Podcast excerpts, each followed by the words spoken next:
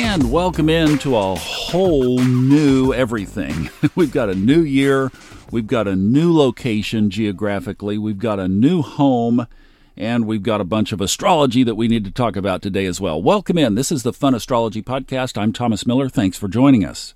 Those of you who follow us on a regular basis know that I've been in the process of transitioning from uh, living up in North Carolina to a Sprinter van, and this is coming to you from the van. So, how are we doing so far? Pretty good, huh? Not bad?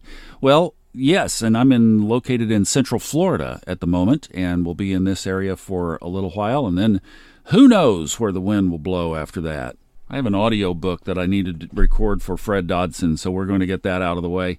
I'm in the van now, uh, recording in the early morning hours, but as we get some other opportunities and get some nice nature sounds. I'm in a campground right now, just a nice RV park.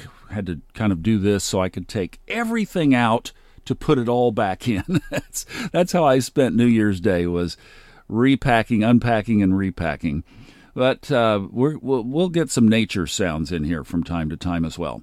Now, we've got to make tracks today because we have a lot to talk about. So we'll talk more about the whole van tour thing later right now. Oh, one other announcement, real quick. The 101 course, the Astrology 101 course, changes price tonight. We're going to keep it where it is until uh, one of Brittany or I go to bed tonight. She's on an earlier time zone, so maybe we'll leave it to her and keep it up there at the current price for a wee couple of hours more. But it will change price to the full price tonight. So if you'd like to jump in on the 101 course, would love to have you at any price, but it will change tonight. Now, couple of things going on in the sky. First of all, I want to step back into last month, and I'm going to take a running sequential start at this, okay? So let's fasten our seatbelts or saddle up your horses. So on December 29th, we're going to start this sequence with an important event. Mercury went into its pre shadow period at 24 degrees 23 minutes Capricorn. It turns retrograde on January 14th. So that's one. The next thing is Mercury moved from Capricorn into Aquarius yesterday morning, wee early hours. I was just up past it. It happened at 2:09 a.m. I was so tired after everything I did on New Year's Day that I went to bed really early, and that always means mark it off about five and a half, six hours later. Here we go. Well, I knew it was going to be an early morning, and it was. So I got to almost see it, not quite. But Mercury is now in Aquarius. The Sun joins Mercury there on the 19th, and of course, we'll talk more about Aquarius. But remember, kind of the number one overshadowing rebel characteristic of Aquarius is what's the mantra? Don't tell me what to do. well, now Mercury's in there. How's that going to work for you? So, you Aquarians need to really be aware of that. And when Mercury goes into retrograde, especially because it will be backtracking mercurial issues, especially for you Aquarians, for most of this month and next. Mercury will not clear its shadow period all the way until February 24th. So that's a big piece of what's going on right now. And don't miss that subtle energy of Mercury in the shadow. Oh, another one that uh, we'll back into, and yes, I'm getting to Jupiter in Pisces. We shall never forget that this month for sure, for this whole year. But there are a lot of blocks that we have to keep in context for the month of January, and, and that's what we're laying here. And the other is Venus being in retrograde, which it is until the 29th of this month, but it doesn't get out of its shadow until March 1st. So we have Mercury moving toward retrograde, then in retrograde, and then moving out of retrograde all the way until February 24th. Venus is in retrograde. It will be there until the end of the month, and then it won't be clear until March 1st. You're wondering when is the next retrograde? Well, that actually is also a January event, and that would be Pluto. Pluto begins its shadow period this Thursday, the 6th. Pluto being the tortoise and the tortoise and the hare race, Mercury probably being the hare, Pluto will take all the way until April 29th, all the way until the end of April. But yes, as of Thursday, Pluto starts to slow down to go retrograde. Big deal.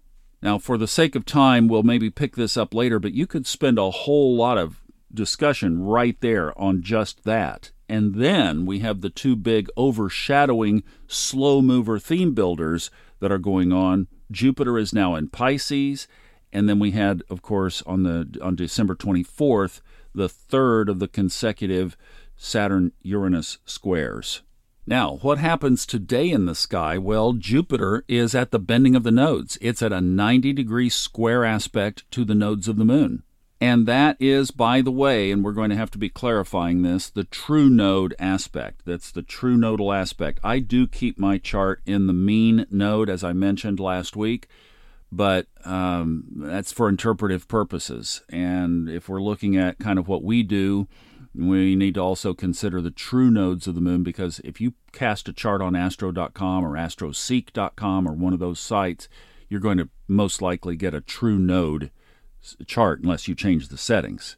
So, how would we play that Jupiter squaring the nodes? Well, just very briefly, on the south node side of the equation, I would be looking at exaggerations of that karma. And if you've been doing your nodal work and, and know exactly what kind of your path is, then I would expect perhaps some enlargement of the shadow. And then on the north side, north node side of things, so where we're moving toward, what we're stepping into, what we should always have in our consciousness of this is the way that I should go, even though it's more difficult, would be something around what is one area of resistance? Because there's that square, right? It's that Jupiter is saying, I am ready to bless you, but you have to give up X It's that area of resistance that you don't want to let go of. That's a real quick read on that, but definitely a way that you could at least start meditating on it and thinking about it. And I would camp right there basically today.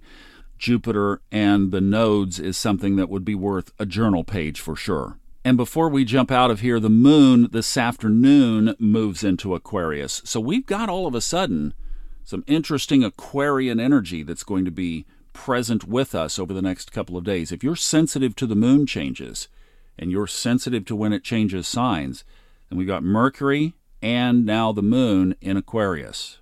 So here's something to practice all of us, myself included, and I will be doing it. Thou shalt not tell anyone else what to do for the next 48 hours. Just try it on. It's hard to do. It, think about sending a text or an email where you don't tell somebody what to do.